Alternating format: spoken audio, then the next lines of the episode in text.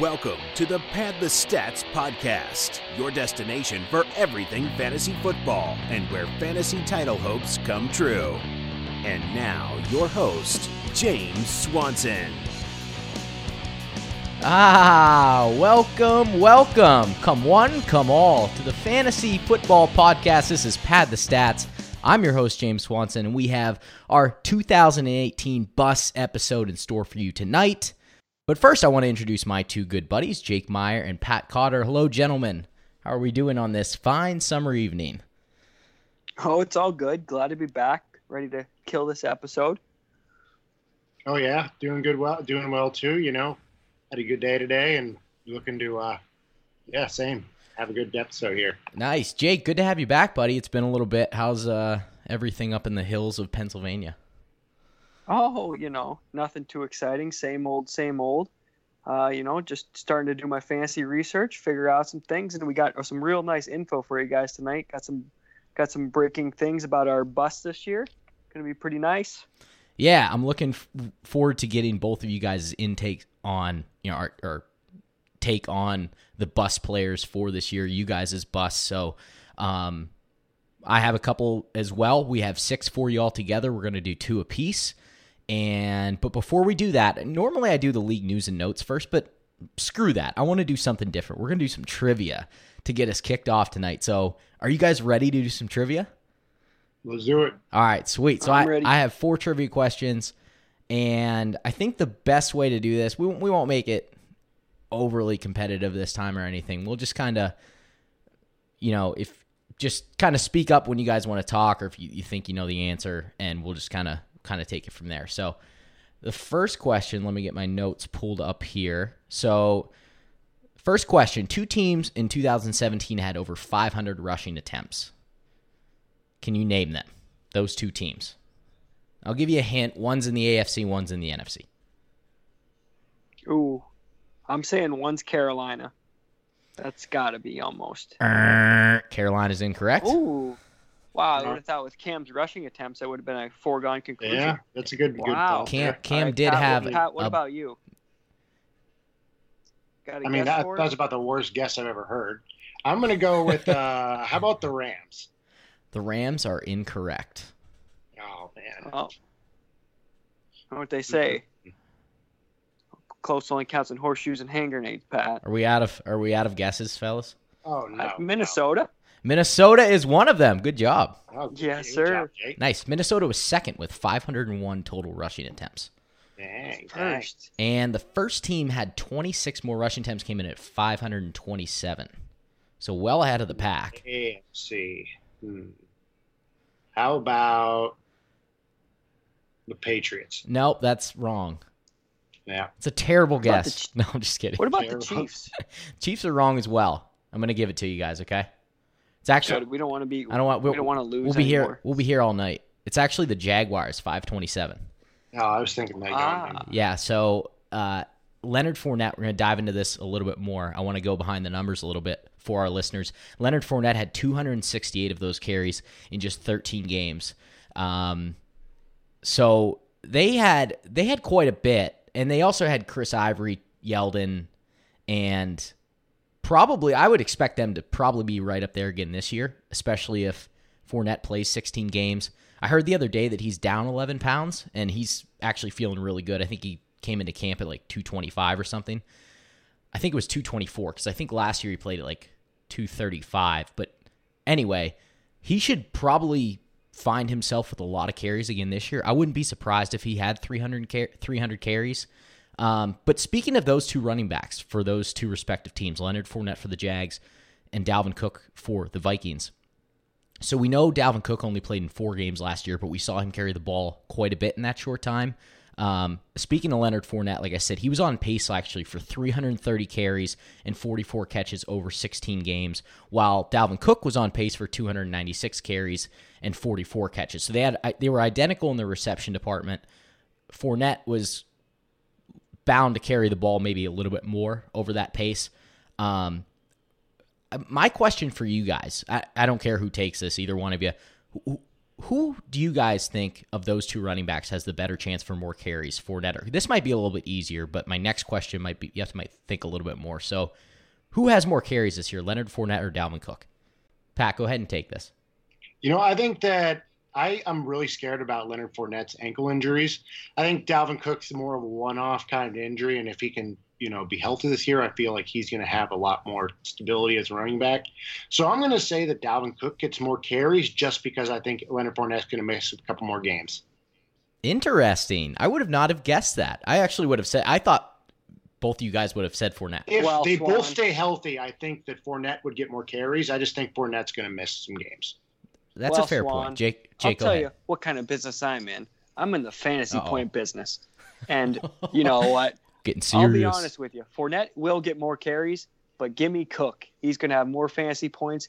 He's going to gain more yards, catch more balls, score more touchdowns. Give me Cook over Fournette all day. Okay, so that was my second question. Who has the more total touches, carries, and receptions combined? So it sounds like unanimously we're going to all say Dalvin Cook. Agreed. Yes. I think it's very close. I would take Fournette with more carries. But I think that Dalvin Cook has a good chance to catch a lot of passes now that Jerick McKinnon's gone. He could catch 50 balls, don't you guys think? I think he would have did that last year if he wouldn't have been. Even with Jerick McKinnon there, I don't think he was a big threat. I heard a stat the other day that Jerick McKinnon and Latavius Murray, over those four games, they only had like 25 carries or something combined. It was a really low number, whatever it was, but. Yeah, McKinnon's mom should be thanking Dalvin Cook for getting injured, because McKinnon wouldn't be getting that contract he got with San Fran if it wasn't for Dalvin Cook getting injured. I don't think he would have seen the field nearly as much, obviously, without the Dalvin Cook injury. Yeah, 100%. Yeah, for sure. And speaking of busts, I'm not going to give away anything, but maybe Jerick McKinnon's in there. I don't know. We'll have to see. Maybe not. Maybe not. Maybe not. Maybe I'm just. Maybe I'm bluffing. I don't know. But he is up there for me, honestly. Okay, second trivia question. Let's keep this thing moving. I have my notes on two different pages, so bear with me here, people. Second question. Two running backs in 2017 had over 20% of their team's target share. Can you name those two running backs? Jake, I'll start with you. I'm going to take the easy one first. I'm hoping this is the easy one, because if not, I'm going to look like an idiot. Le'Veon Bell. Le'Veon Bell is second with 22.8%. See, Pat, can you name the other one? I'm going to guess Christian McCaffrey. Yes, good job, guys. Nicely done. Wow. Christian McCaffrey, 24.7% of his team's target share. Le'Veon Bell, 22.8%. Those are a little easier than the last one, I feel like. A little bit easier, yes. A little bit easier, for sure. So, those were the only two guys over 20% of the target share for their respective team. Now, I personally don't see that changing a lot. Do you guys? I mean, I could easily see Bell and CMC being number 1 and 2 in that category again this year for running backs. Do you guys both agree with that? That would be my vote. I could agree. The only people I could see that could challenge them would be David Johnson, possibly Alvin Kamara, if they really, really go away from Ingram after the suspension. But that's about it. Yeah, so Alvin Kamara came in at 17.8%, and that was probably one of mine. I think maybe, but once Ingram comes back, like you said, I still think that's going to be a split backfield at the end of the day. David Johnson's a really good one, though, Pat. Because there's no really other weapons on that offense besides Larry Fitzgerald. We don't expect J.J. Nelson to do a ton. And I mean, I think that Chase Edmonds is a nice prospect, and we talked about it in the last podcast. He's probably one of the better handcuffs and could spell David Johnson once in a while. But man, DJ could. If the problem is that offense is so bad, or we're expecting it to be pretty bad, that running backs don't typically do outstanding from a fantasy perspective in a bad offense. Okay, so I want you guys to rank these three. Pat, why don't you go ahead and rank these three running backs in terms of how many receptions you think they'll have in 2018. We talked about all three: Christian McCaffrey, Le'Veon Bell, Alvin Kamara. Last year, Le'Veon Bell had 85 receptions in 15 games. McCaffrey and Kamara each played 16 games, and Kamara had 81 and 80. So it went 85 Bell, 81 Kamara, and 80 for McCaffrey. What do you think those three guys are going to finish at this year? I'm going to go with McCaffrey, number one, and then Le'Veon, and then Kamara. I think I'm just going to stick in the same order, honestly. All right. Is there any concern of Le'Veon Bell's holdout to go into the regular season? I don't think he'll hold out into the regular season. I don't see it happening. I don't see it financially working for him.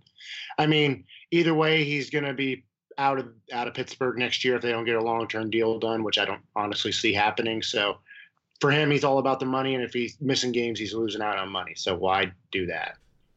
Yeah, I agree with you there. I agree.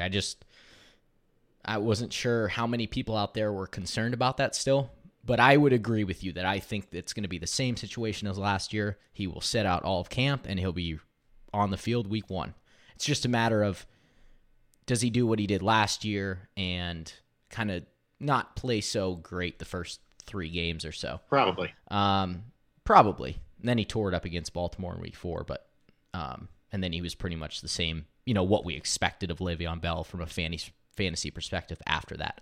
The number three trivia question. Okay. 6 wide receivers in 2017 had 20-plus receptions of 20 yards or more. Okay. I'll repeat that. 6 receivers in 2017 had 20-plus receptions of 20 yards or more downfield. Can you name those receivers? I think 4 of these are pretty easy. The other 2, maybe not so much. Either one, it doesn't matter how we tackle this one. I'm going to start with Antonio Brown, and then I'll let Pat take it. Antonio Brown. Yep. So let me pull up my other stat sheet here. Antonio Brown was one with 27 catches of 20 or more yards. Oh, man. I'm actually going to go out on a limb here and go with another Steeler, Juju Smith-Schuster. That is incorrect. Oh, Juju Smith-Schuster is not in the top 6. Wow. Smith-Schuster. I will take – how about Adam Thielen? Adam Thielen is number 6. Oh, boy. With 20 catches right in the nose. All right. How about – I'm going to go with Julio. Julio is number 3 with 23. I'm going to go with Hopkins. Hopkins is 2 with 24. Got 2 more. All right. How about, let's see, Tyreek Hill. Tyreek Hill is not on this list. How about AJ Big Play Green? Nope. AJ is not on this list either. You might have to tell us, Swanee. You might have let me give you a little hint here. Let me go to my trusty rankings, and hold on, let me pull it up here. I will tell you this: that one of these receivers had 22 receptions of 20 or more yards, and the other one was tied with Thielen for 20. And hold on, this is taking me a little bit. Both of these guys played in the NFC. How about Marvin Jones? Marvin Jones is one of them. He had 20. He was tied with Adam Thielen. Going for another NFC guy. All right, I'm giving you guys 5 more seconds. It can't be Mike Evans, can it? It's not Mike Evans. No. But I have a very interesting stat after this about Mike Evans. Mike Evans, what a bust last year. Yeah. Is he gonna be a bust again? Hoo-hoo. He might. I wouldn't. I'm not counting on it, but. I'm going to go out on another limb and say Robert Woods. Robert Woods is a terrible, terrible choice. Wow, you just went on a really weak limb. Wow. Pat, there's a red button in Skype. I think it's a call. Phone there, yeah. If you want to go ahead and just hop off. That one, yeah. The answer is Michael Thomas with 22. Oh, man. Michael Thomas. Yeah, I always thought of him as more of a short receiver kind of guy, like short routes kind of dude, but... Yeah, he's evolving. He's a very efficient man. He was, and I'm expecting big things out of him again this year, honestly. Okay, last trivia question. Jake, this is what I was talking about. I said I'd have an interesting stat here, and I might have actually given one of the answers. Yeah, you kind of gave that away, but we'll I thought it was going to be. I thought it was going to be a Mike Evans and then a number, but it was the other way around. So I'm just stupid. But okay, so since 2013, this is interesting regardless, and I think this is kind of cool for the listeners just to and just to put this into perspective. Since 2013, only two receivers have recorded 20-plus catches of 20 or more yards and finished outside the top 15. One is Mike Evans, obviously. Can you guys name the other one? So the theme here is if you have 20 or more catches of 20-plus yards, you are essentially a shoe-in to be a top 15 receiver. Except for these two guys. Two guys since 2013. Mike Evans is one. Can you guys name the other guy? My out-of-the-hat guess, just because it seems like he always caught big catches, I don't even know if he's in the league anymore. I know he's kind of been hanging on to his career, would be Anquan Boldin. Dude, when you started to say that, and honestly, everything that you said lined up perfectly. Oh, except for Anquan Boldin. But I will give you a hint, because this is kind of tough. Him and Anquan Boldin actually played on the same team for a while. Had to be Fitzy.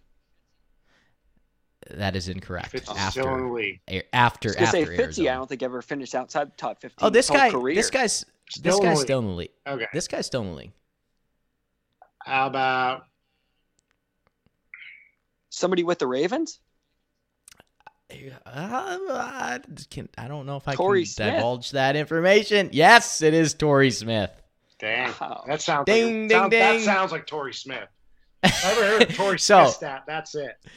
So in 2015, Mike Evans had 20-plus receptions. I forgot to write down the number here, but of what they actually had. But Mike Evans in 2015 finished 23rd in wide receiver rankings, despite having 20-plus catches of 20 or more yards.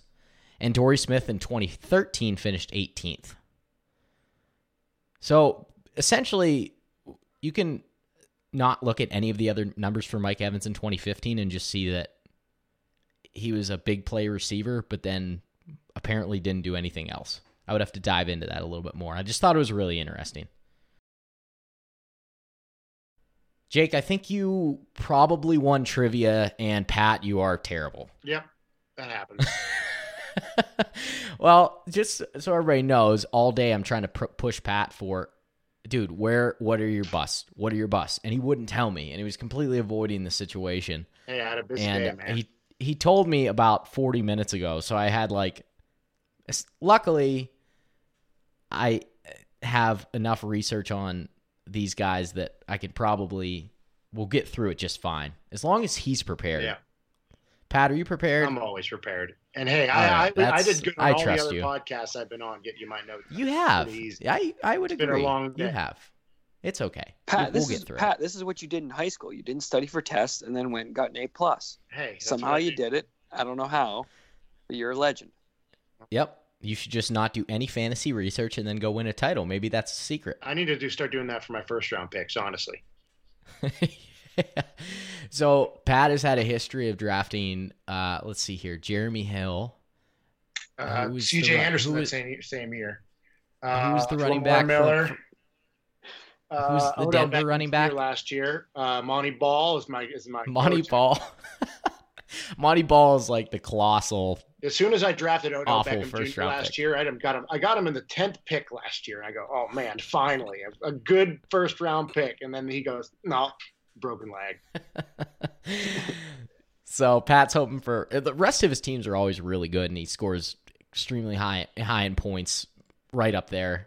It's just the first round for whatever reason he either has a terrible injury to a running back, or they're a bust, or there's an injury elsewhere. Just doesn't work out.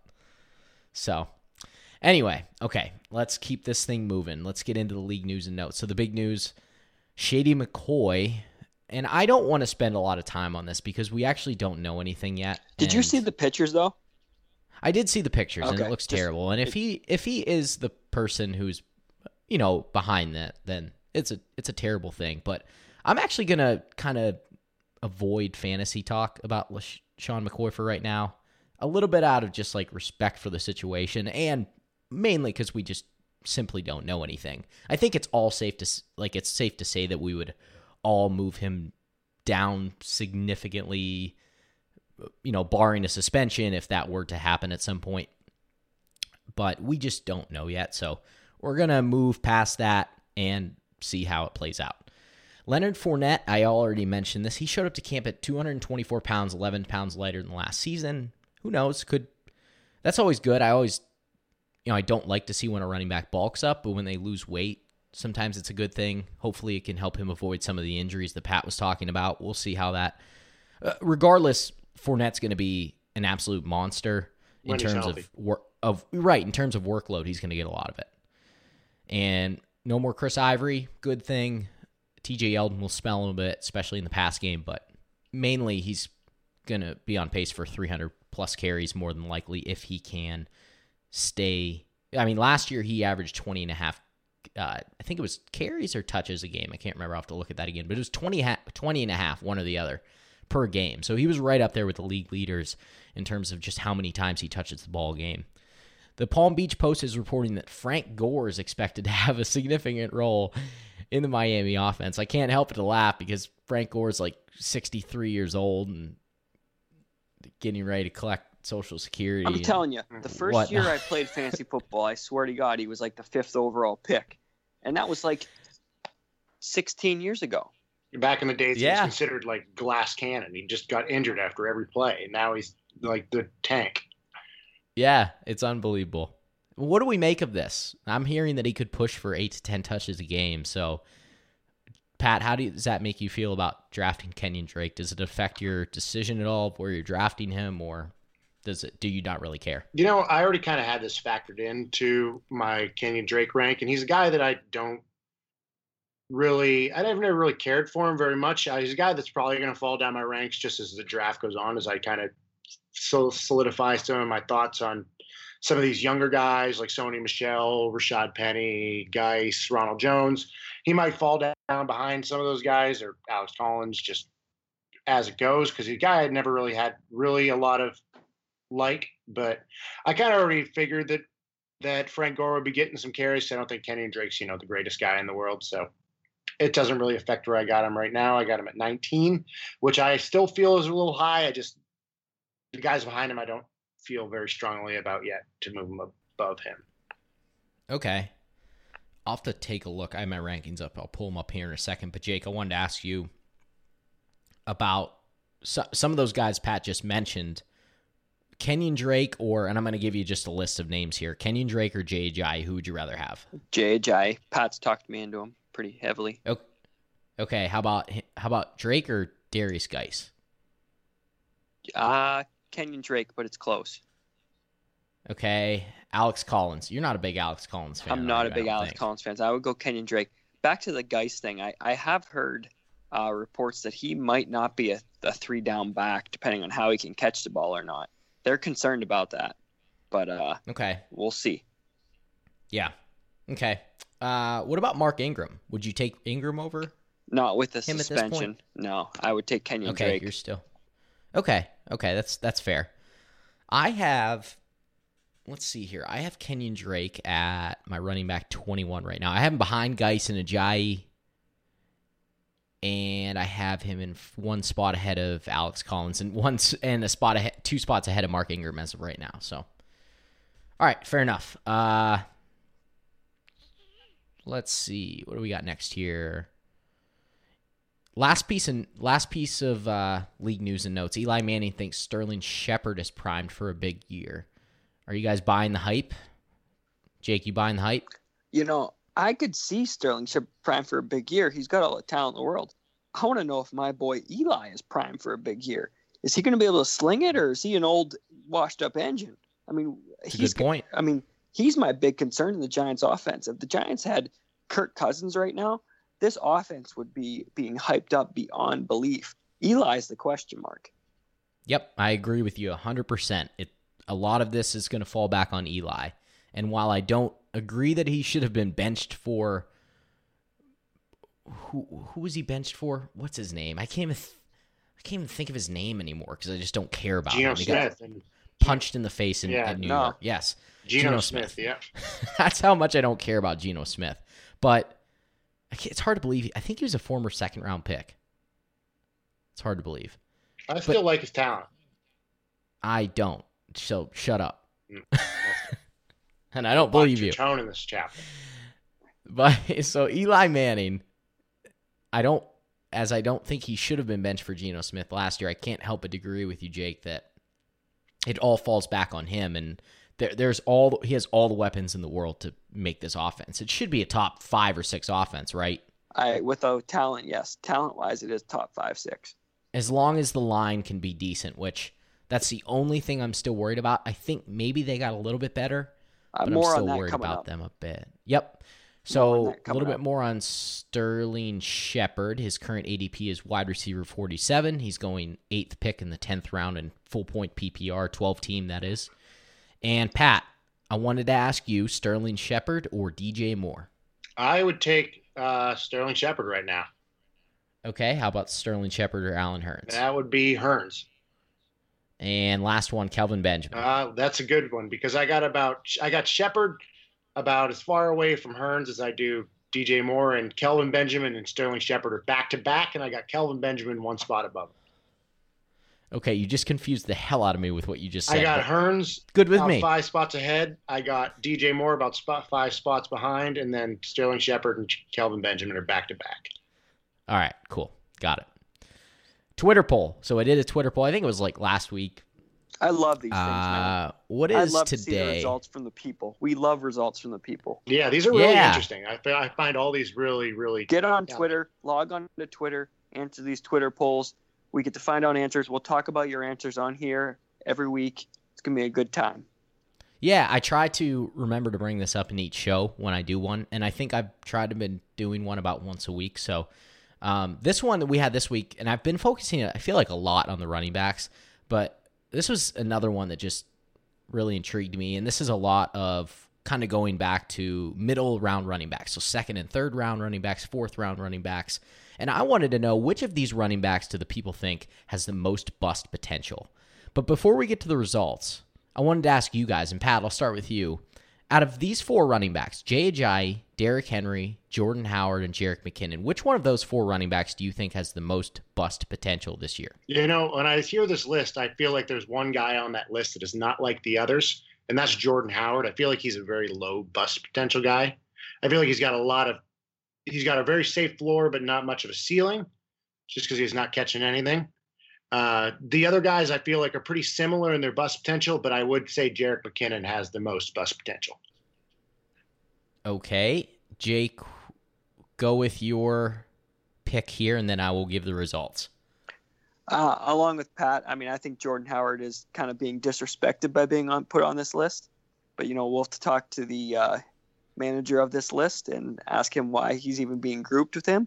I'll talk with Jordan Howard's people. Hey, come on. You know, I wouldn't be surprised if Derrick Henry would be a bust, but if I'd have to pick, because McKinnon's really never taken that lead role except for that one year in Minnesota when Peterson got hurt, I'd have to say McKinnon because I just don't trust him to be able to carry the workload with his body type.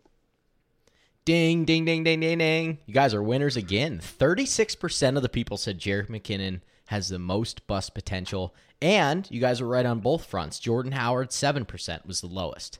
So, yeah, sounds like everybody agreed. Jake, what the hell did you eat this morning? Did you have your Wheaties? Like, what are they serving at Suburban these days? Did you nail a big sale? Like, what happened today that, I mean, you're on top of your game, man. I'm getting back into the groove, man. It's football season, right? July 4th after that, football season. Is that fair?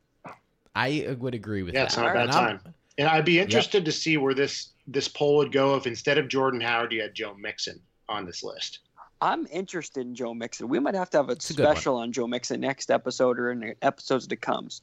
Definitely. Yep. I've talked a little bit about him, but I wanted to talk. I think he's... It's a very intriguing character. Yeah.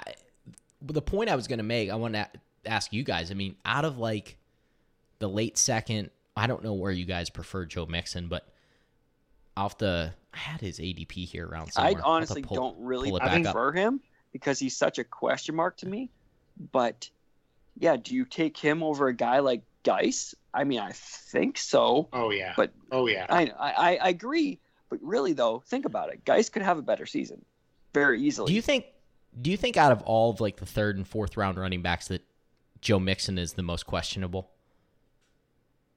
Pat, what do you think? I mean, right now, I know there's a lot in there, and that's probably a little bit of a loaded question. Out of all the guys that are going in the third and fourth round, I'd say probably, yeah. I still think Jerick McKinnon's probably a little more questionable, just because he's, you know, just got there. Joe Mixon, I feel like, is a little more entrenched in his workload and is a bigger guy. I feel like he can take the workload. Just who knows how that offensive line's going to be? Who knows how that team's going to be? Okay, so really quick here, I am looking at 12-team PPR, full-point PPR ADPs, and I'm going to read off. So Jerick McKinnon's going in the second round in PPR. He's going as the 9th pick in the second round. LeSean McCoy's one spot later. Excuse me. That's crazy. Excuse me. That's crazy to me. Would you take LeSean McCoy earlier? I mean, if this news right now, like, cancel this out. Let's say he does not miss a game. Let's just put that hypothetical out there. Where would you want to take LeSean McCoy? I would take LeSean McCoy before Jerick McKinnon, and I would take Jordan Howard before Jerick McKinnon. Okay. So this is the list of the running backs going in third and fourth round right now, according to ADP. Again, 12-team PPR. Joe Mixon, Jordan Howard, Derrius Guice, Derrick Henry, Alex Collins, Rashaad Penny, Jay Ajayi, Kenyan Drake, Sony Michel. All question marks, honestly. They are. I'm struggling to think of the guy that I'm higher on Joe Mixon this year. Anyway, let's table this for right now. I could go. Let's have an episode. These guys are just like, this is an episode for us to help our people out and let them know who we think and who we should take over each. You know, the third, fourth round running backs. That's kind of what we're going to be featuring pretty soon. We'll take a look at this and let everybody know who they should take and who they should leave on the draft board. Yep. Yeah, I agree. It just, I mean, I feel like every year third and fourth round gets a little bit murky. I would say especially this year. Oh, yeah. Because we're factoring in a big group of rookie running backs that we're a little bit unsure of. Okay. We are into the main event. Are we ready to talk 2018 busts? The main event. Put on your championship belt. We're ready to get into this thing. 2018 busts. Who wants to kick us off? Jake, I feel like you should, since we have one quarterback on the list today. I got a big time name that most of you might be shocked by. This might be the biggest name in the NFL. He might be the biggest name in all of sports, next to Michael Jordan. I don't know. That's just the answer I'm thinking of. And who am I talking about? Yeah. Mr. Tom Brady. I think he is what? Wow, for coming from a huge Tom Brady fan. I am a huge Tom Brady homer. Who do you like more, Tom Brady or LeBron? I like LeBron more, but let's not divert. Let's not get away from the subject here. I am a Tom Brady homer. I live in Steeler country, so I love seeing Tom Brady beat the Steelers. Just live and die for it, man. So anyway, let's get back to the main point here. My main point is Tom Brady for the last 3 years has been a top five quarterback. This year, breaking news, he's going to finish outside the top five. And I'll tell you why. The Patriots, a couple reasons. Patriots, they drafted a running back in the first round. They haven't done that in Tom Brady's career. They drafted Sony Michel in the first round. Another big issue, they lost Nate Solder at left tackle. He was Tom Brady's left tackle for 7 seasons. Bringing in a new left tackle, that's never good for quarterback gelling, throwing the ball, trusting his offense.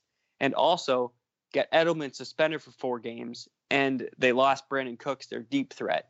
I really think Tom Brady's going to have a hard time getting back into the swing of things. So I think Tom Brady's going to finish 7th for the season. I think Rodgers is going to be 1, Wilson 2, Cam 3, Wentz 4, Breeze 5. Ooh, Cam 3. Watson 6, Brady 7.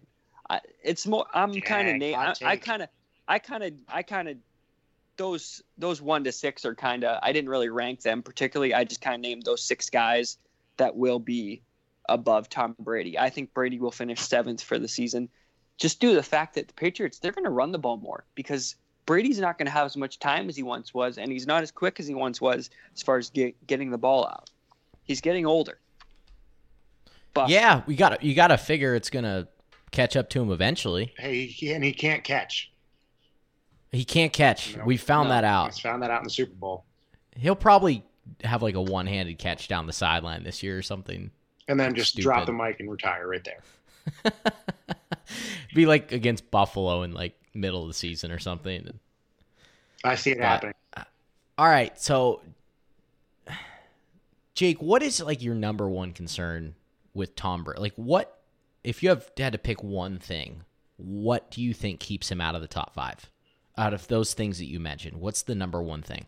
I think the Patriots are going to focus on running the ball more. I cannot believe they drafted a running back in the first round, and I think they're going to find different ways to slow the game down, to make sure Tom Brady doesn't take hits, keep him healthy for the playoffs.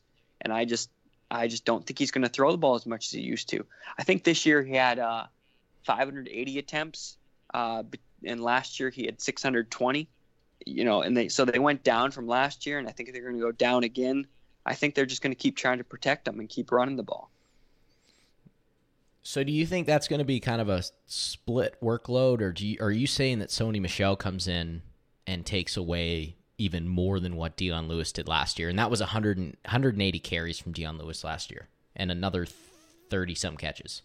Right now, I'm thinking it's going to be a split backfield. It's going to be a typical Patriots backfield. You're going to see basically a 40-40-20 split, you know, 40-40 being Burkhead and Michelle, and then the other 20 going to the guy off the street that's working at IHOP right now. You have a 200-yard game and then get benched the next game. Yeah, well, that can always happen with the Patriots. We've seen that. Yeah, don't forget about my boy Jeremy Hill. That's right. Jeremy Hill is. Yeah, he could have 3 touchdowns first week, and then say, "Never mind, see you later." Yeah, is he playing this year? Is he in the front office? I think he's actually the training staff, or what's he doing? Handing out waters. Is he? Yeah. Oh, good for him. Yeah. You know, I like to see good people. I like to see good people do good things, and that's great. All right. What else on Thomas Brady? So you think Russell Wilson's going to have better year. You think Carson Wentz going to have a better year. You have Cam Newton at 3. That's interesting. Well, like I said, I shouldn't have ranked them that way because I'm not necessarily saying Cam's going to be the 3rd overall quarterback. I'm just saying you think he's going to have a better season than Brady. He's in the top 6. Okay. I think Cam does more like he did last year, and I think him and McCaffrey, create a better relationship, and I think they'll be even on a better page this year than they were last year. So let me ask you this. Currently, Tom Brady is going as the QB3, and he's going as the 3rd pick in the 5th round in standard leagues. QB4 in PPR, he's going. We know that typically in PPR quarterbacks go a little bit later.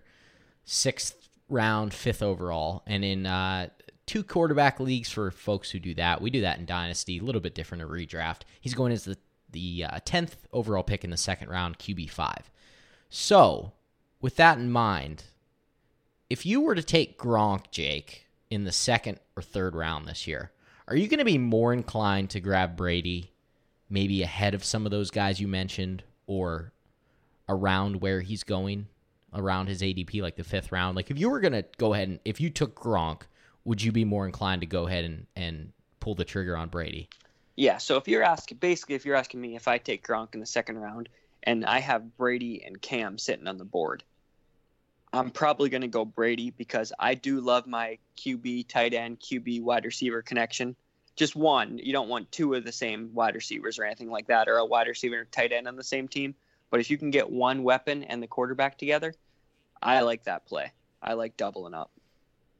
I can't believe you're betting against the GOAT. Yeah, that hurts. That hurts him. Does that hurt your ego a little bit? It does. Tom Brady's going to listen to this podcast and get fired up. He's going to come out there. He's going to come out the season and just light it up. He's going to point to the TV and go, Jake. Yeah, Tom Brady is an avid follower of Pad the Stats. I thought you guys knew that already. Oh yeah, TB12 Nation, baby.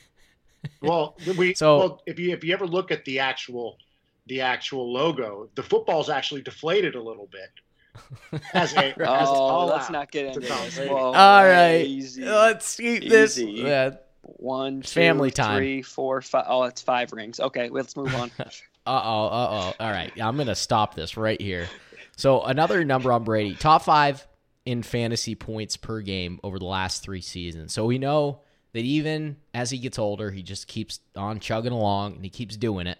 I don't see him missing any games just because even though he's going to be 41, they seem to keep him upright enough. But Jake, I like the pick. I do as a somebody who has a real potential to finish outside of what he's done the last few seasons. I think it's a pretty solid choice, honestly. Oh, for sure.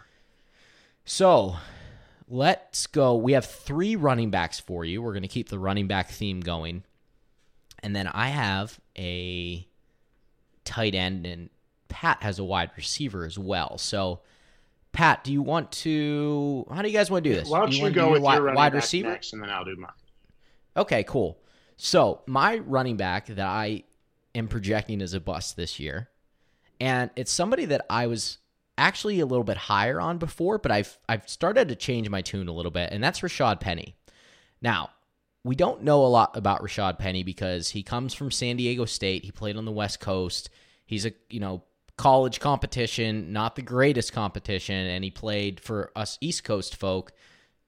Game times are 9:30, 10, 10:30, maybe even 11 o'clock at night. So I haven't seen a ton of Rashaad Penny in terms of, actual game footage. I've seen a little bit, and I've watched him a little bit on film, and I've liked what I've seen. He's 5'11", 220 pounds. He ran a 4.46 40. So we know he's got some burst. He's got a little bit of speed. He seems to be a good athlete. He didn't catch a lot of passes in college. I have the number here. Let me find it. He actually never caught more than 19 passes in a season at San Diego State, though he did have nearly 11.5 yards per catch over 42 career receptions and 6 touchdowns. So when he caught the ball, he did pretty well with it. He was effective, and he was extremely effective as a runner. He had over 7.5 yards per carry in his career. He had finished with over 3,200 yards, 34 touchdowns over the last 2 years combined. So he was very, very productive in college. Now, how does that translate into the pros? So look, he's somebody that I think has the real potential of being a 3-down back, and I like the talent, and I think he can catch the football, and I think the Seahawks have talked about in camp this summer that they already think that he's ahead of the game in terms of pass protection. And I do think that he can play on third downs a bit. Currently, in 12-team PPR, he's going as running back 20 at the beginning of the 4th round, and 12-team non-PPR, he's going also as running back 20 at the end of the 3rd round. So, look, I think a bulk of what he's going to do is going to be on 1st and 2nd down. And yes, I do think that he's going to get that initial crack to be the workhorse.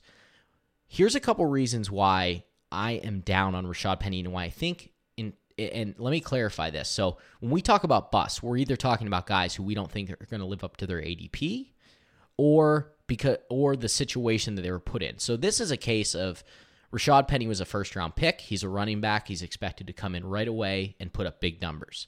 Probably as a first-round running back, you're expected to come in from a fantasy perspective. You probably should be putting up top 15 numbers, I would generally think, because the workload's going to be there for you, and with running backs having such a short shelf life, if you're going to invest a first-round pick and running back as a team, I would think that you're going to be on the field right away. And I do think that Penny's going to be on the field right away. Here's what concerns me. Seattle rushing as a team last year ranked 20th in rush attempts and 19th with 4 yards per carry, so fairly underwhelming.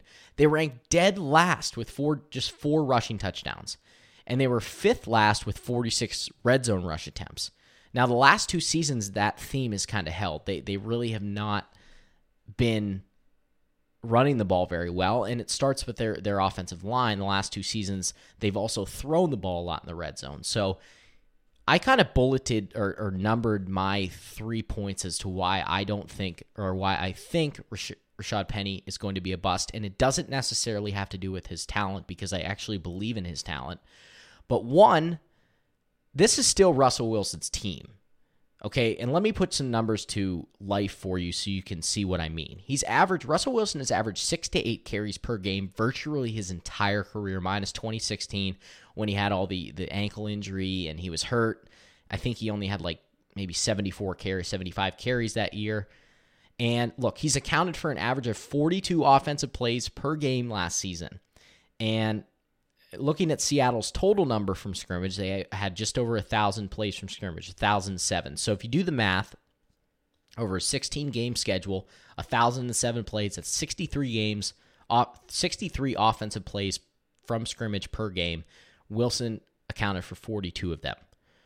So look, that's a ton. I mean, he's accounting for an absolute boatload of their offense. And even if it came down to, say, 60% of the team's offense, you know, him running or throwing the ball, I still think with the situation that they have in the backfield right now, they have McKissic and Procise who are still going to dominate some pass-catching duties. I'm assuming Procise is going to make the roster. I haven't heard great things. Pete Carroll's talked him up, but Pete Carroll talked Eddie Lacy up, and then Eddie Lacy's just like a fat corn dog trying to stumble down the field.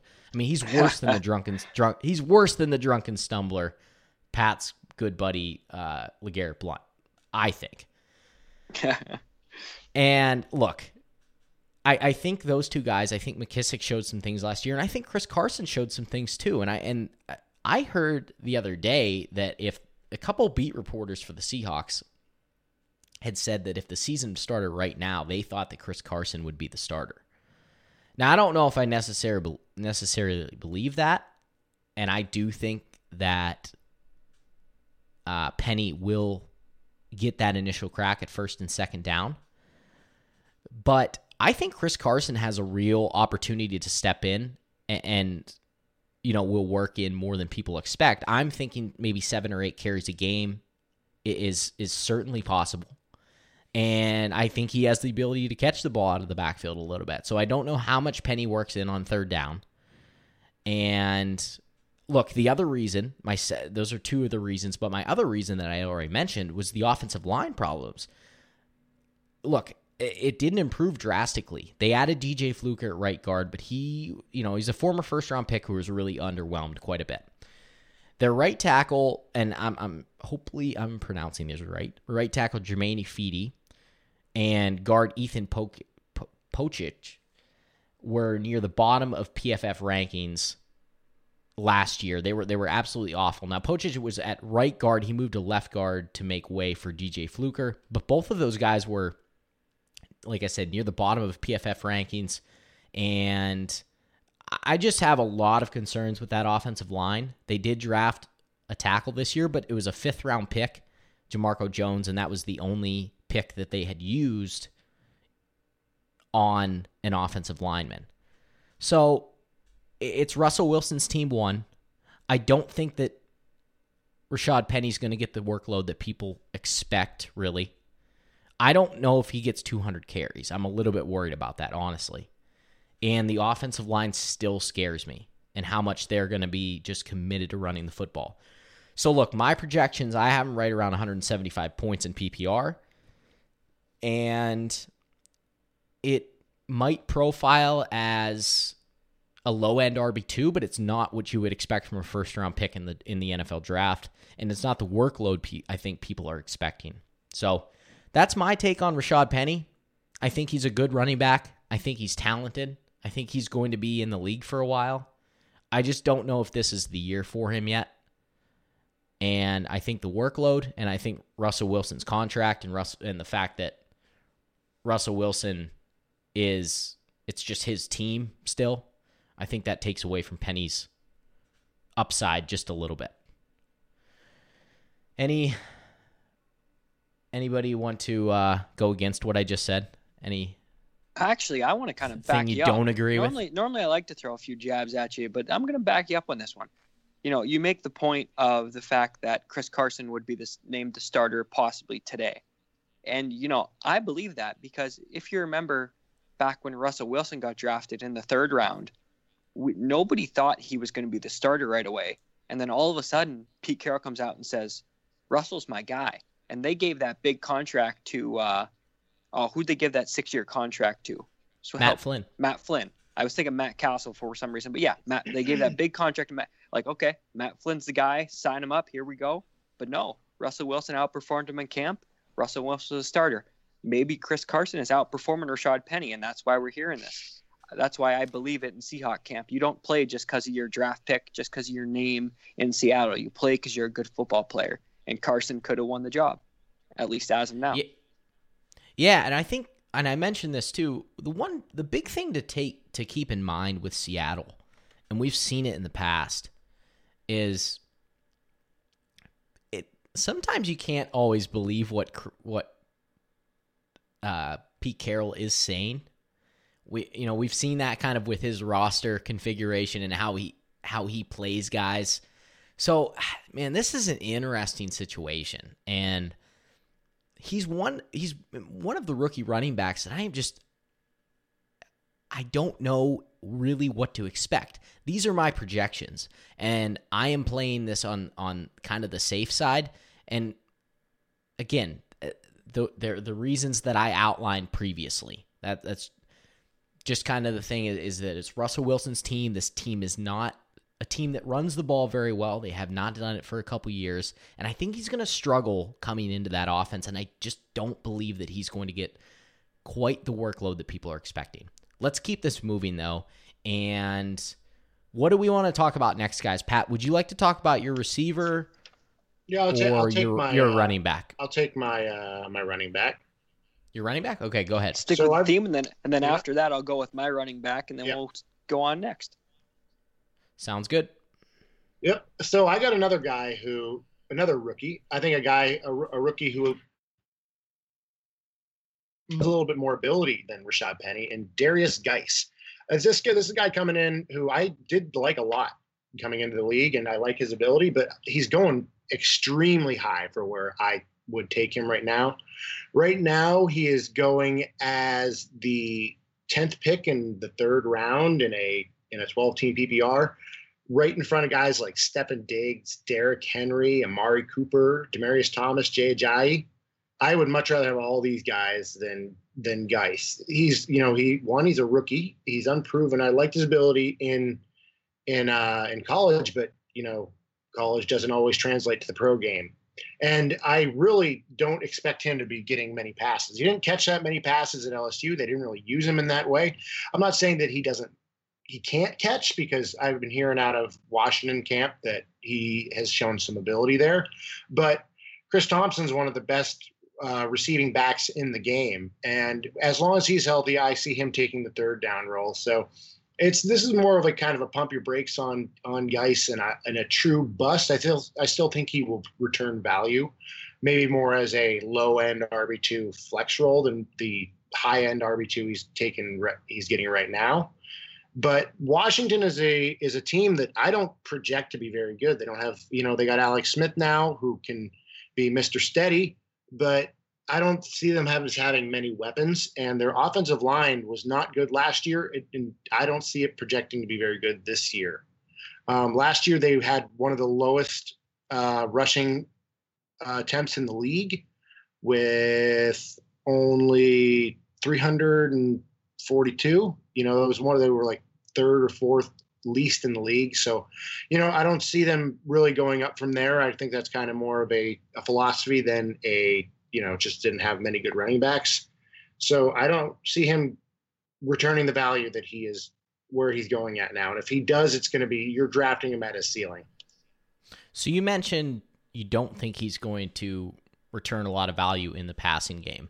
Do you think he's going to be somebody like Jordan Howard, who, in terms of the PPR to standard scoring discrepancy, he could be somebody who's maybe 4 or 5 spots lower from PPR to standard, or I'm sorry, from standard to PPR? Yeah, more just because of the guys that are in front of him. I think he probably has a little more ability than Jordan Howard in catching. I haven't seen it, but I think he probably is a little bit more apt at catching than Howard is. But yeah, very similar in their kind of PPR to standard roles. Gotcha. Okay. Like right now I have Tevin Coleman above Guice in a PPR league, but I would definitely rather have Guice in a standard. Same thing with Dion Lewis. The other rookie running backs, would you rather have Penny or Guice? You know, right now I have Penny in front of Guice. That might change. I kind of liked your argument with Penny. I think I might move him down a little bit. I have Sony Michel pretty far ahead of him, and, you know, Barkley, obviously. Ronald Jones I have right after Guice at 28, and Royce Freeman right after him. So, you know, these are how much? Okay.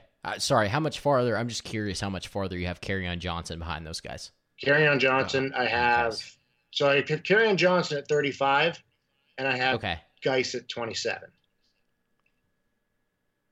Gaia. And okay. I would still rather have Guice than Chris Thompson, but, you know, I just think that Chris Thompson is going to take a lot away from Guice.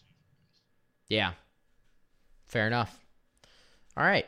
Cool. Anything else on Derrius Guice, or can we move on? You got something else? With Guice, right now, like I said, he's going towards the end of the third round. I'd much rather have him in the end of the fourth, maybe early fifth. So, you know, if his ADP drops, which, you know, for rookies, I only feel like it only ever really goes up.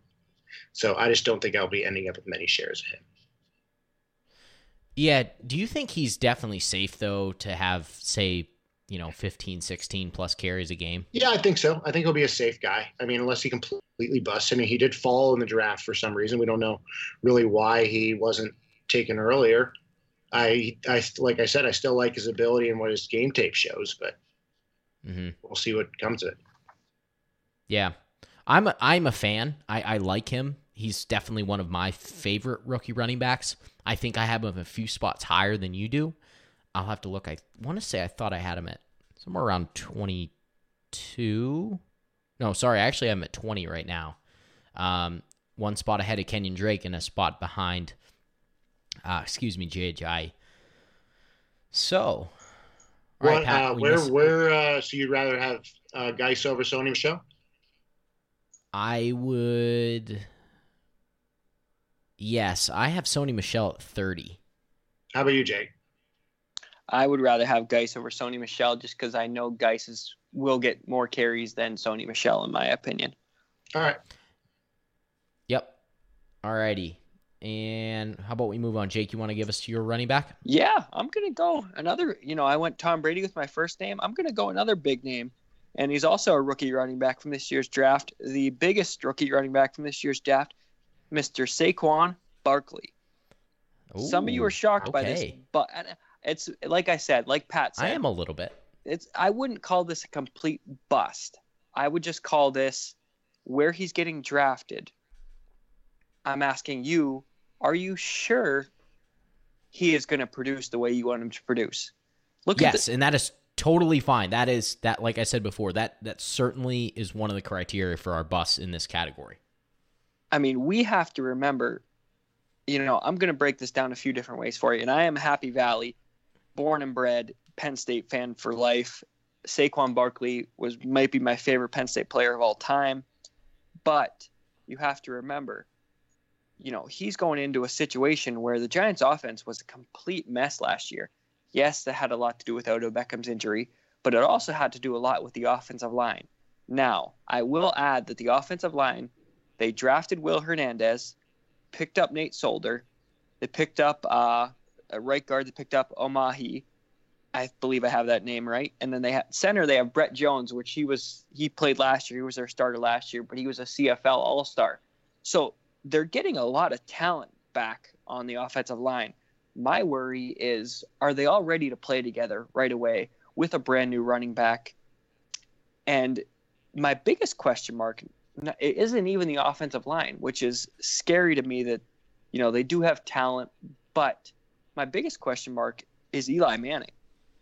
Is he a big enough threat that they're not going to have eight in the box, you know, ready to stop Saquon? I know they have Odell, but if Eli can't get him the ball, it doesn't matter. So my scarcity is Eli Manning's a big question mark. Their offensive line isn't ready. And also, I was doing some research, and they don't have many backups on their offensive line. They are very thin on their depth, their offensive line. And So those are two of the three things: their offensive line, their quarterback, scare me for Saquon. And the third, this is just a last little tidbit, kind of more Penn State insider info. If you watched a lot of Saquon Barkley in college, and Swan, you can back me up on this. How many times was Saquon Barkley on the sidelines with an ankle injury in game? Yeah, I was going to ask you about that, if that concerned you at all. A lot. Just about his ability to stay on the field. Yeah, a lot, because he missed, I would say, 5 plays a game average because of an injury that not many people knew about, because he always finished the game. I never knew that. I mean, as a guy who didn't watch Penn State games, I didn't know that. But his ankles, it seemed like he always turned an ankle, and my scarcity is that's the college game. We're moving to the big guys league here. Is he going to be able to be healthy? I hope he is, because I'm a Penn State homer, but that definitely adds to my bust, pump the brakes, potential here. Yeah, it's a good point, and I think he's going to step in. This is my take on it.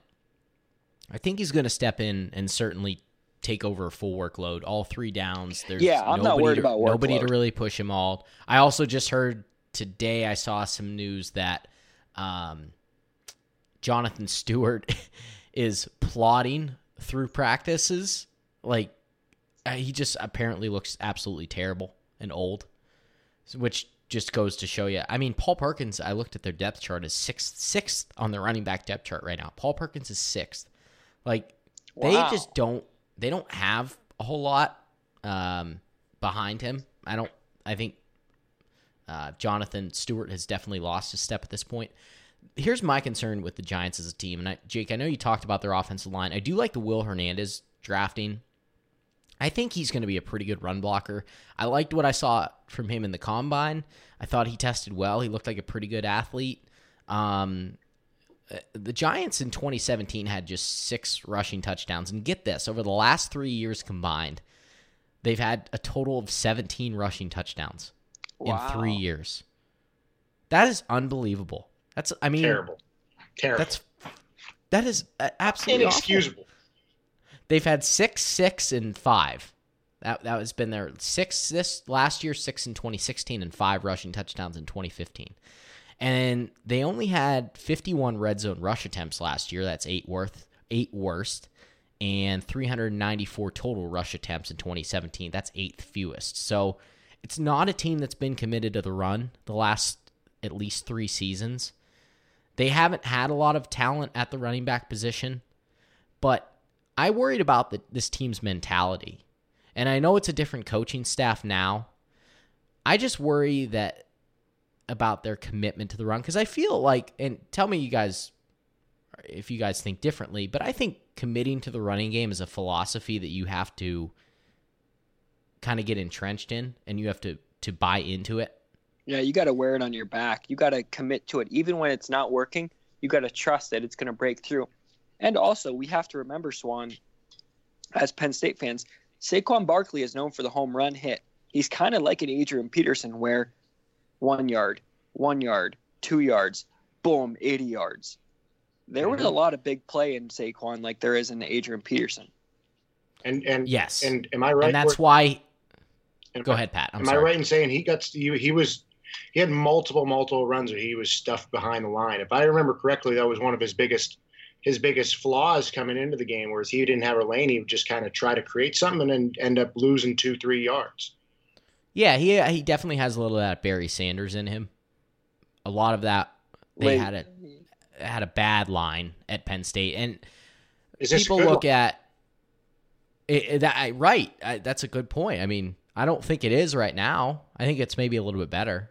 Probably better, but who knows? I mean, the one thing about offensive line is it's kind of like cornerbacks. You don't always just throw in good pieces and get good outcomes.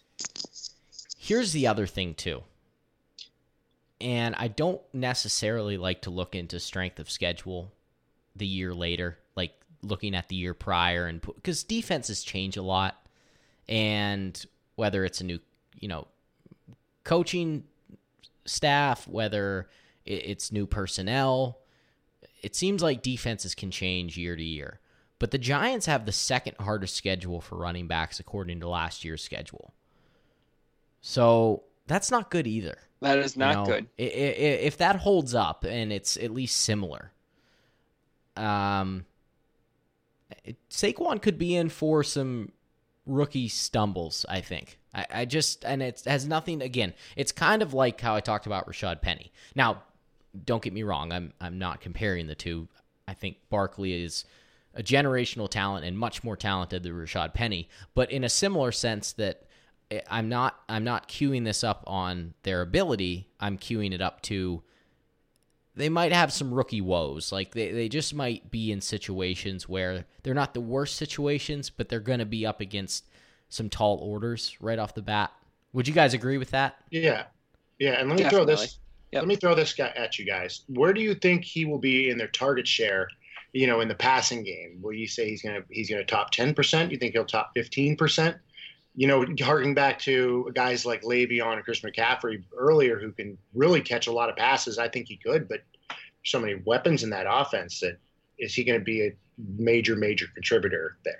What do you guys think? Yeah, it's a great question. And if we model it off of the Giants offense isn't nearly as efficient as the Steelers offense. But if we modeled it a little bit off of the Steelers offense, and you have OBJ and Antonio Brown would be the counterpart, you have Barkley and Bell would be the counterpart, mm-hmm. you have Ingram, Steelers don't necessarily have a tight end like that. But I would Sterling Shepard this is tough because we're talking about Odell Beckham, who could certainly be somebody who sees 140 targets. I think that's probably reasonable. Evan Ingram, I believe, is probably going to see... I got to imagine he's going to see... Yeah, I think his target share is going to come down. We talked about this a lot when we did our sophomore part 2 episode. His target share is going to come down quite a bit just because it has to, because they had no receivers last year. I still think he probably gets 90 targets. And I would think that Sterling Shepard is probably going to get 110 targets and 105 targets, maybe. I don't know. I don't think that's a crazy number. Maybe 105. And what does that leave for Barkley, right? Yeah. It's a lot. I think he could be I don't know from a percentage standpoint. I'll have to do the math, but I think 40 catch. I think he could catch 40 passes, and I think he could see, 75, 80 targets in the passing game. I think is certainly possible. It's definitely a threat in the passing game. So, yeah. Anyways, that kind of wraps up Saquon Barkley. Like I said, I think where he's getting drafted at, I've seen anywhere from like. I've seen first overall, which is just crazy off the wall, but I'm seeing mostly 6 to 10, and I would feel a lot more comfortable with him as my RB2, taking him high in the second round, or as my running back to a complement to a high wide receiver. I just wouldn't like him to be my stud guy on my team, but that's just my personal opinion. PPR league, are you taking Alvin Kamara over him? Yes. Okay. Gordon? That's a toss-up. I think I am taking Gordon, though, yes. What about Kareem Hunt? No, I'm taking Barkley. Okay. You guys are both down. Are you guys both low on Kareem Hunt? Or I'm high on him. He's my 5th-rated running back. I got him at 11, honestly. I have him right behind David Johnson. Kareem Hunt was good for the first 5 games last year, and then he sucked for the next 10. And then he had one good playoff game when I benched him, and he lost. And if I would have played him, he would have won. He would have won me that week. So he's. I had him last year, and it's just especially with the changes in that offense, I still like him, but there's just guys that I like better, you know. Yeah, but think about all of the work, all of the attention is going to be spread out on Travis Kelce, on Tyreek Hill, and they added a prototypical wide receiver 1 in Sammy Watkins. Say what you want about him, but he's still a top 10 talent in my opinion. Oh yeah, I just feel like I was just talking to somebody about this earlier, and they asked me. They said, I have the 6th pick in the first round of a full point PPR, and they said, would would that be too high for Barkley? And I said, no. And I said, he said, I really don't want to go wide receiver. Well, I said, if Antonio Brown fell to 6 in a full point PPR league, like you'd be crazy not to take him. That's a separate point. But my point was, I said, I think that Kareem Hunt, actually, you should probably look at him there because, and I point out all the reasons that this offense is still good. Like, I trust Andy Reid's scheme and his offense, and I trust that Kareem Hunt is going to have 40 to 50 catches and 270 carries, like shoe in, like put it down. And we just talked, we literally just talked about Saquon Barkley's situation. And we think that he's going to be up against some tall orders in his first year, just of what he's facing from an offense that has absolutely not been able to run the ball for 3 years. And if you think that a running back's going to step in year one and be the magical piece that solves everything, it's certainly possible. But my argument would be, well, just wait just a minute. Like, there's 5 linemen that have to absolutely do their job. And no matter how talented that guy back there is getting the ball 20 times a game, that I don't know. I still believe in Kareem Hunt's talent, and I just think that opportunity and that offensive scheme is just, like, way better. Oh, I believe in his talent, too, and I really like him. He's a guy who runs over a lot of people, usually doesn't go down for the first hit. I think it's just a really top-heavy, good running back year. Like, it's a better year for running backs than it's been in a while because of last year's draft class. I mean, I'd still rather have Christian McCaffrey, Dalvin Cook, Melvin Gordon, Alvin Kamara, Saquon over Kareem. So, I mean, I just it's not that I don't like his talent. There's just people I like better. Fair enough. All right, we are, boy, oh boy, we are up against the clock here, fellas. Yeah, let's do a quick last two here and call it a night.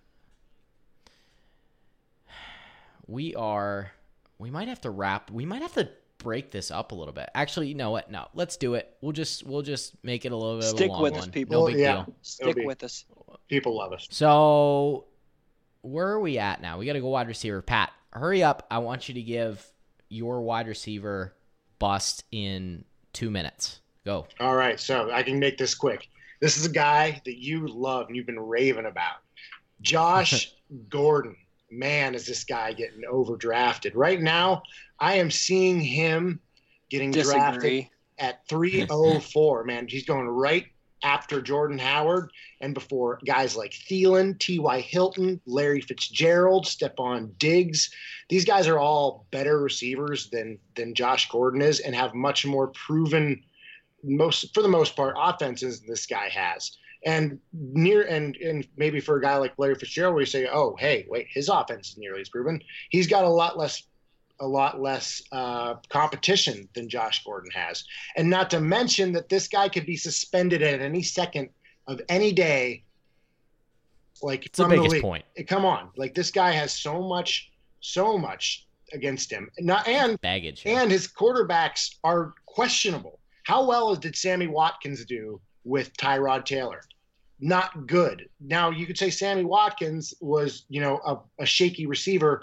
He never really, what I heard that he has never put back-to-back 12, top 12 weeks together. So, he's a guy who has, been up and down, but Tyrod's not a guy who's going to get a big play receiver like Josh Gordon, a lot of targets. I think he's going to like Jarvis Landry better, and who I would much prefer Jarvis Landry. I think Jarvis Landry is a better wide receiver than Josh Gordon is, to be honest with you.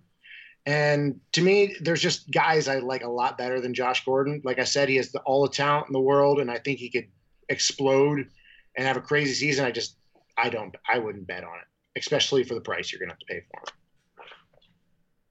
him. Yeah. All right. Well, that's a good argument. I mean, I like this. Nice job on the time too there, Pat. It's a good argument. I mean, the picture I seen, he looked like a G.I. Joe cartoon, so I'll take a G.I. Joe cartoon. Yeah, there's a lot of guys that look like G.I. Joe. He did. Absolutely. Not a lot of guys that look like Josh Gordon. No, nope. I saw that too. He looks crazy. All right, my last bust. We're going to wrap this thing up with a tight end. And look, it's another guy I'm kind of back and forth on, but Jimmy Graham. And I'm just going to lay the facts out here quickly. Look, he's 31 years old. He has had some significant injuries in the past. We know what the injury a couple years ago with Seattle, where he played 11 games in 2016, I believe. Look, he's currently going into the number 4. This is what got me. He's currently going as the 4th tight end off the board. And I know he finished in the top 5 last year in terms of tight ends. He's going in front of Greg Olsen. He's going in front of Evan Ingram and Kyle Rudolph, who I have a feeling that these guys are just going to be more consistent. And Jimmy Graham's going to an offense where the tight end has really never been utilized significantly, or at least consistently. We just have not seen it over the years from Packers tight ends. And Aaron Rodgers seems to have a really, really good rapport with Devontae Adams and Cobb and Ty Montgomery in the red zone, specifically in the red zone. I feel like we saw how many red zone targets that Adams got last year, the touchdowns that Adams got last year, and it just seems like. Well, I should say, I mean, we know that Aaron Rodgers missed a lot of time last year, but even so, I like that connection. I just don't know how Jimmy Graham's going to fit into that offense in year one. I'm a little bit worried that he's too touchdown dependent, and he's coming off a season in which he had the lowest yards per catch in his career, 9.1, just 57 catches on 96 targets. That's under 60% catch rate, and just 520 yards. A couple years ago, he came off 2 straight years with Seattle in his first 2 years there where he had just 8 total touchdowns. And over the last 3 years, look, he's averaging about 64 catches over the last 3 years, which isn't bad. It's over a 16-game sample size because, remember, he did play in 11 games a few years ago. But again, I'm just harping on the fact that Green Bay has not utilized tight ends the way that we think that they could with an Aaron Rodgers-led team. That's one of my biggest concerns. And 2 is I think that if the touchdowns aren't coming in bunches for Jimmy Graham, he's a top 10 tight end probably regardless. But I just don't... I have real concerns that he's not going to catch the number of tight ends that you need for him to be that high. And if that's the case, you're looking at a tight end 9 or 10, which is fine, and you're probably going to have a starter for most of the season. But we know the significant drop-off after you get past 7 or 8. And, again, I just think the touchdowns, I think Rodgers' connection in the red zone with those 3 guys I mentioned, and the Packers' utilization of tight ends in general are all reasons why I think Jimmy Graham is slightly, just based on where he's going, slightly a bust this season. All right, guys, look, that's all we have time for tonight. This was an extremely long podcast.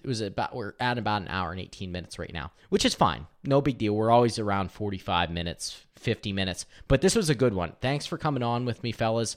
Pat, Jake, I really appreciate you jumping onto this podcast and talking about our bust, but I just wanted to let all of our listeners know, just remember to follow us on Stitcher, on iTunes. You can find the podcast there, Google Play Music, and TuneIn Radio. Follow us on Facebook, Instagram, Twitter.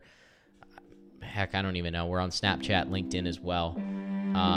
So, yeah. Thanks again, everybody. Have a great night, and we will talk to you next time. All right, bye-bye.